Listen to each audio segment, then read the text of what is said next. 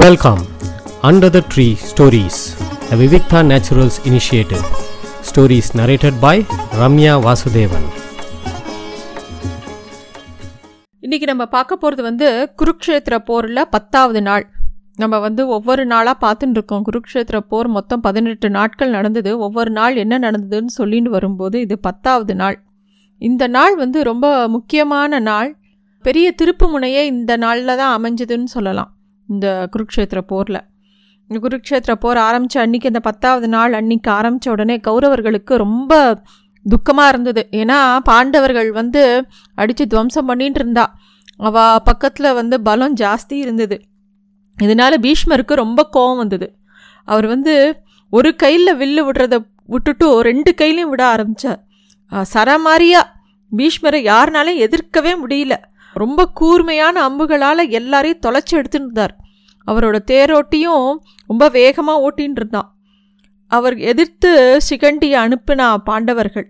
அப்படின்னா கூட பீஷ்மர் வந்து அவனை கண்டுக்காமல் மித்த எல்லாரையும் தாக்கிண்டு இருந்தார் பாண்டவர்கள் பீஷ்மரை சுற்றி நின்றுண்டு தாக்க ஆரம்பித்தா அர்ஜுனன் வந்து கௌரவர் படையை சிதறடிக்க ஆரம்பித்தான் எப்பயுமே படைகள் ஒரு ஒழுங்கோட போயின்னு இருக்கும்போது அவங்கள வந்து திசை திருப்பிண்டே இருந்தான் அர்ஜுனன். அதனால் பெரிய குழப்பங்கள் வந்துட்டே இருந்தது கௌரவர்களுக்கு.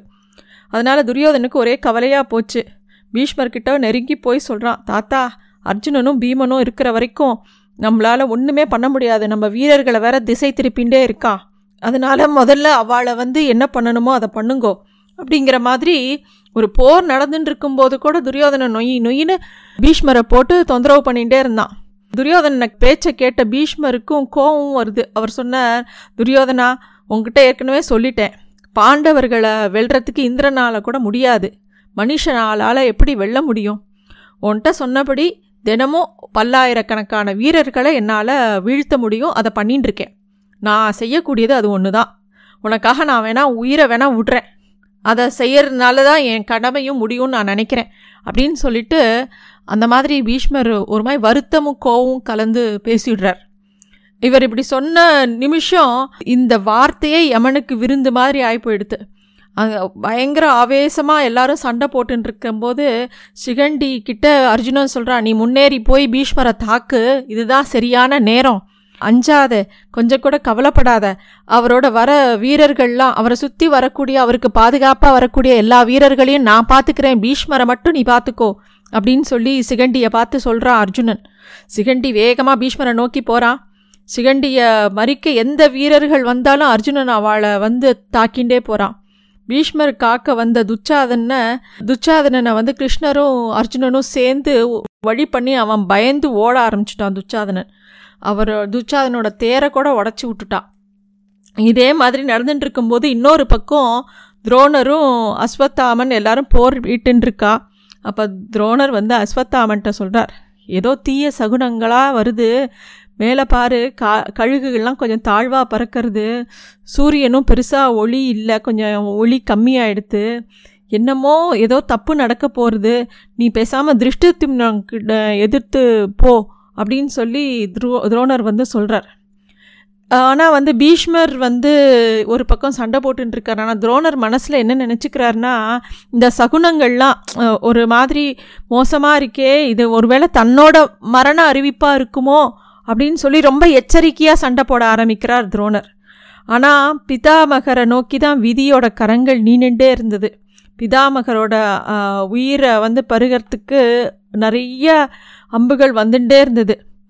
வழி எங்கும் ஒரே பிணங்களாக இருந்தது. பிதாமகர் அந்த பிணங்களை பார்த்த உடனேயே கொஞ்சம் மனசே அவருக்கு தளர்ந்து தளர ஆரம்பிச்சது. அவ்வளோ வேகமாக சண்டை போட்டிருந்த பீஷ்மர் பிதாமகர். மனசு கொஞ்சம் சஞ்சலப்பட்டு எல்லாத்தையும் பார்த்து கொஞ்சம் வருத்தப்பட ஆரம்பிக்கிறார். அவர் பல விஷயங்களை நினச்சி பார்க்குறார். இந்த அஸ்தினாபுரத்தோட அரியணைக்கு கட்டுப்படுவேன்னு சொல்லிட்டு தானே அதை காப்பாற்றுவேன்னு கொடுத்த உறுதிமொழி இந்த நிமிஷம் வரைக்கும் அவர் காப்பாற்றின்னு இருக்கார். இந்த வம்சத்தோட குருத்துக்களையே கொல்றதுக்காக மாறி மாறி நம்ம இப்படி சண்டை போட்டுருக்கோம் அப்படின்னு சொல்லிட்டு அவர் மனசு ஒரு மாதிரி சங்கடப்பட்டு போகிறது ஆ மொத்தம் அவரும் நினைக்கிற ஒரு பக்கம் ஒரு சைடு பேர பிள்ளைகளுக்காக இன்னொரு சைடு பேர பிள்ளைகளோட சண்டை போடுறோமேங்கிற வருத்தம் அவருக்கு வந்துட்டே இருக்குது அந்த நேரத்தில் சிகண்டி ஆவேசமாக அம்புகளை விடுறான். அது நேராக பீஷ்மரோட நெஞ்ச போய் மார்பில் போய் தாக்குகிறது. ஆனால் அவர் அதை எதிர்க்கவே இல்லை. சிகண்டியை கொஞ்சம் கூட எதிர்க்கலை. அர்ஜுனனை அம்புகளால் அர்ஜுனனை மட்டும்தான் அம்புகளால் தடுத்தார். ஆனால் சிகண்டி பாட்டுக்கு சராமரியாக அம்புகளை தொடுத்து பீஷர் பீஷ்மரை ரொம்ப காயப்படுத்தினான் அவர் உடம்பு ஃபுல்லாக அந்த அம்புகள் பாஞ்சு அவர் அப்படியே சாஞ்சார். கழுத்து ஒரு மாதிரி தொங்கித்து. அப்போ வந்து அந்த கழுத்தை நிதானமாக நிறுத்தி வைக்க அர்ஜுனன் த- தரையை நோக்கி சில அம்புகளை விட்டு அவரோட தலையை அதை தாங்கித்து. சூரியன் மெதுவாக மறைய ஆரம்பித்தான் கௌரவ படைகள் எல்லாமே அலறித்து ஏன்னா அவளால் இந்த பயங்கரத்தை தாங்க முடியல. யாருமே பீஷ்மர் இப்படி வீழ்வாருன்னு யாரும் நினைக்கல. பீஷ்மருக்கு உடம்புல உயிர் இருந்தது ஆனால் அம்பு படுக்கையில் அப்படியே படுத்துட்டுருக்கார் அவர் வந்து தாகம் எடுக்கிறது. அப்போ அர்ஜுனனை பார்க்குறார் அவன் வந்து உடனே ஒரு இடத்துல வந்து சின்ன ஊத்து மாதிரி தண்ணி அம்பு எய்துறான். அதுலேருந்து தண்ணி ஊத்து வருது. அது அவர் வாயில் விழருது அப்போ வந்து பீஷ்மர் சொல்கிறார் இந்த படுக்கை ஏற்ற பிறகும் எந்த சிகிச்சையும் நான் எடுத்துக்கக்கூடாது அது தர்மம் இல்லை. க்ஷத்ரிய தர்மத்துக்கு ஏற்ற நிலை இதுதான். நான் இந்த அம்புகளோடையே என்னை எரிச்சிடுங்கோ அப்படின்னு சொல்லிட்டு பிதாமகர் தொடர்ந்து பேசுகிறார் அப்போ வந்து அவர் வீரர்களை பார்த்து சொல்கிறார் வீரர்களே நான் இன்னும் கொஞ்ச நாள் உயிரோடு இருப்பேன். சூரியனோட வடதிசை பயணம் அதாவது உத்தராயண காலம் உத்தராய புண்ணிய காலம் வந்த அப்புறம் தான் என் உயிர் பிரியும். இப்போ யாரெல்லாம் இருக்கேளோ அவங்களாம் வந்து என்னை பார்க்கலாம். அப்படின்னு தொடர்ந்து அவர் பேசின்னு இருக்கார். பீஷ்மர் அர்ஜுனனை பார்க்குறார். அவனோட காண்டீபத்தை வளைச்சி அவன் ஒரு அஸ்திரத்தை செலுத்துகிறான் அவருக்கு அவருக்கு வந்து நிறையா நீர் பருக கொடுக்குறான்.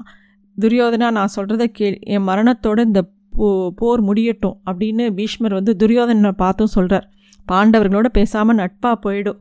உனக்கு அதுதான் நல்லது. அர்ஜுனன் பார்த்தியா எனக்கு தண்ணி கொடுத்த விதத்தை பார்த்தியா அவனை போய் யாரால யாவது வெற்றி கொள்ள முடியுமா? அதனால் முதல்ல அவன்கிட்ட சமாதானமா போ அப்படின்னு சொல்லி பீஷ்மர் அந்த கடைசி இன்னும் கொஞ்ச நாட்களில் அவரோட உயிர் பிரிய போகிறது அந்த நேரத்துலேயும் துரியோதனனுக்கு நல்லது பண்ணணும் பாண்டவர்களுக்கு நல்லது பண்ணணும் அப்படின்னு சொல்லிட்டு துரியோதனனுக்கு நிறைய விஷயங்களை சொல்கிறார் ஆனால் துரியோதனோட புத்தி எதுவும் கேட்குற மாதிரி இல்லை. துரியோதனோட மனசு பூரா கலக்கமாக இருக்குது அவன் வந்து மௌனமாக இருக்கான். நோயாளிக்கு கசப்பு மருந்து கொடுக்குற மாதிரி இருந்தது அவனுக்கு பீஷ்மரோட வார்த்தைகள்லாம். அது அவன் உடம்புக்கு நல்லது பண்ணணுன்னாலும் அவனுக்கு அதை ஏற்க மனசில்லை. பாண்டவர்கள் மனசில் ஒரு நிம்மதி வருது. என்னதான் தாத்தா படு மர மரணப்படுக்கையில் இருந்தாலும் அவளோட வெற்றி இனிமே நிச்சயங்கிறது ஒரு அளவுக்கு அவளுக்கு ஒரு நம்பிக்கை வந்து வர ஆரம்பிச்சுடுத்து. நல்லா இருட்டி போயிடுத்து. யுத்த பூமியில் தன்னோட பாதங்களை யாரோ நினைக்கிற மாதிரி பீஷ்மருக்கு தோன்றது. கால் ஈரப்படுறது. யாரோட சூடான கண்ணீர் அவரோட காலில் விழருது பா யாருன்னு பா கேட்குறார் எனக்கு யாருன்னு தெரியல. இந்த பக்கம் வாங்கோன்னு கேட்கும்போது அவர் முன்னாடி சொல்லிகிட்டே வரான். உங்களால் வெறுக்கப்பட்டவனும் தேரோட்டியும் மகனுமான கர்ணன் தான் வந்திருக்கேன் அப்படின்னு சொல்கிறான் அந்த கர்ணன்.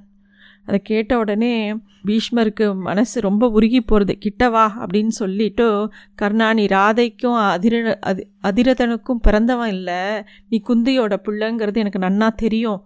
மகரிஷி வியாசரும் நாரதரும் எனக்கு சொல்லிட்டா. என்னதான் நீ தான் பகைன்னு நினச்சிட்டு இருக்க. நான் உன்னை இன்றைக்குமே நீ என்னோட பகை நான் நினச்சதில்ல அப்படிங்கிற. அப்போ வந்து துரியோதனோட நண்பங்கிறதுனாலேயே நீ பாண்டவர்களை பகைச்சின்னு இருக்க. அப்படிங்கிறது என்னோட எண்ணம். அது எனக்கு நன்னா தெரியும். அதனால தான் நான் அவனை கண்டிக்கிறேனே தவிர துரியோதனோட கெட்ட குணங்களோ அவனோட தப்பான விஷயங்களோ உன்னை எதுவுமே பாதிக்கக்கூடாதுங்கிற க கவலை எனக்கு உண்டு. உனக்கு எப்பேற்பற்ற ஆற்றல் இருக்குது தெரியுமா? அப்படின்னு சொல்லி பீஷ்மர் சொல்லிகிட்டு இருக்கார். கிருஷ்ணனுக்கு அர்ஜுனனுக்கும் நிகரானவன் நீ ஒத்தந்தான். உன்னோட கொடையோ உன்னோட அன்போ உன்னோட அறிவோ எதுவுமே எனக்கு சந்தேகம் கிடையாது. எல்லாத்துலேயுமே நீ ரொம்ப சிறந்தவன் அப்படிங்கிறார். பீஷ்மர் அவனை ரொம்ப புகழார் கர்ணன் அந்த இடத்துல மட்டும்தான். கர்ணனுக்கு கண்ணில் வந்து அப்படியே தாரதாரியாக அழுக வருது. அவனால் வந்து பீஷ்மர் இப்படி படுத்துண்டு தன்னை எப்பயுமே கோச்சின்னு இருக்கிறவர் இவ்வளோ அன்பாக பேசுறது அவனால் தாங்கிக்கவே முடியல. அப்போ அவனும் சொல்கிறான் பிதாமகரே குந்தியோட மகன் தான் நான்கிறது எனக்கும் தெரியும். ஆனாலும் தேரோட்டியால் வளர்க்கப்பட்டது தான் நிஜம். துரியோதனன் எனக்கு கொடுத்த அந்தஸ்து அன்பு வசதிகளை நான் அனுபவிக்கிறேன். அப்படி இருக்க அவனை எப்படி நான் கைவிட முடியும்? அர்ஜுனனுக்கு கிருஷ்ணன் இருக்கிறது மாதிரி துரியோதனுக்கு நான் தான் இருக்கேன். அதனால் அவளை எதிர்க்க தான் போகிறேன் துரியோதனுக்கு நான் செய்ய வேண்டிய நன்றி கடன் நிறையா இருக்குது அதை நான் பண்ணணும் அப்படின்னு சொல்லிட்டு தன்னோட நிலைப்பாடை வந்து கர்ணன் வந்து பீஷ்மருக்கு எடுத்து சொல்கிறான் அப்போ வந்து பீஷ்மர் திருப்பியும் சொல்கிறார் நீ வந்து உன்னோட உன்னை நம்பிய நண்பர்களுக்கு எப்பயுமே ஆதாரமாக இருக்க நீ தான் துரியோதனை நீ தான் பார்த்துக்கணும் அவனுக்கு ந- என்ன நல்லது நடக்குமோ என்னெல்லாம் பண்ணணுமோ அதை நீ வந்து அவனுக்கு பண்ணணும் துரியோதனை நீ பார்த்துக்கணும் அதுக்கு என்னோடய ஆசீர்வாதம் முழுமையாக அவனுக்கு உண்டு அப்படின்னு சொல்லி அவனுக்கு ஆசீர்வாதம் கொடுக்குறார். கர்ணன் அவரை சேவிச்சுட்டு கிளம்புறான். அந்த நேரத்தில் இன்னொரு பக்கம் தர்மன் வந்து கிருஷ்ணர்கிட்ட சொல்லின்னு இருக்கான். கிருஷ்ணா பிதாமகன் விலகினாலும் நம்மளால் ஆபத்து கம்மியாக எடுத்து நமக்குன்னு நம்ம சொல்ல முடியாது. நாளையிலேருந்து கர்ணன் வந்துடுவான் யுத்த களத்துக்கு நம்மளை கண்டாலே அவனுக்கு பிடிக்காது அப்படின்னு சொல்லி தர்மன் வந்து கர்ணனை பற்றி கவலைப்பட ஆரம்பித்தாச்சு கிருஷ்ணருக்கு சிரிப்பு வருது. கவலைப்படாத நான் இருக்கேன் அப்படின்னு சொல்லி அவனுக்கு அவரை வந்து தேத்தரார் தர்மனை கிருஷ்ணர். அடுத்த நாள் பொழுது விடிஞ்சது. யாரை தலைவராக நியமிக்கலாம் அப்படின்னு சொல்லிட்டு துரியோதனன் பக்கம் எல்லாரும் ஆலோசனை பண்ணிட்டு இருக்கா. துரியோதனா துரோணர் கிருப்பர் சல்லியன் அஸ்வத்தாமன் பூஷ்ரவஸ் எல்லா மாவீரர்களும் இந்த நமக்கு பக்கம் தான் இருக்கா? நம்ம பக்கம் கண்டிப்பாக ஜெயிக்கிறதுக்கு நிறைய வழி இருக்குது இப்போதைக்கு ஆச்சாரியர் துரோணாச்சாரியார் தான் நம்ம வயசில் மூத்தவர் நல்ல வி- தெரிஞ்சவர். அவர் தான் இப்போ தலை நம்மளுக்கு தளபதியாக இருக்கணும் நமக்கு தலைமை வகிக்கணும் அப்படின்னு சொல்லிட்டு கர்ணனே சொல்கிறான் அதை கேட்டவுடனே துரியோதனுக்கு ரொம்ப சந்தோஷமாக இருக்குது அதை தொடர்ந்து கௌரவப்படையோட சேனாதிபதியாக துரோணரை நியமிக்கிறான் துரியோதனன்.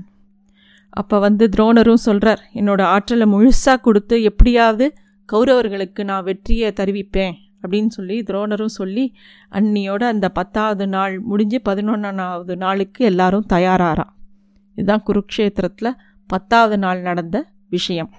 நன்றி. Thanks for listening to stories under the tree a Vivikta Naturals initiative.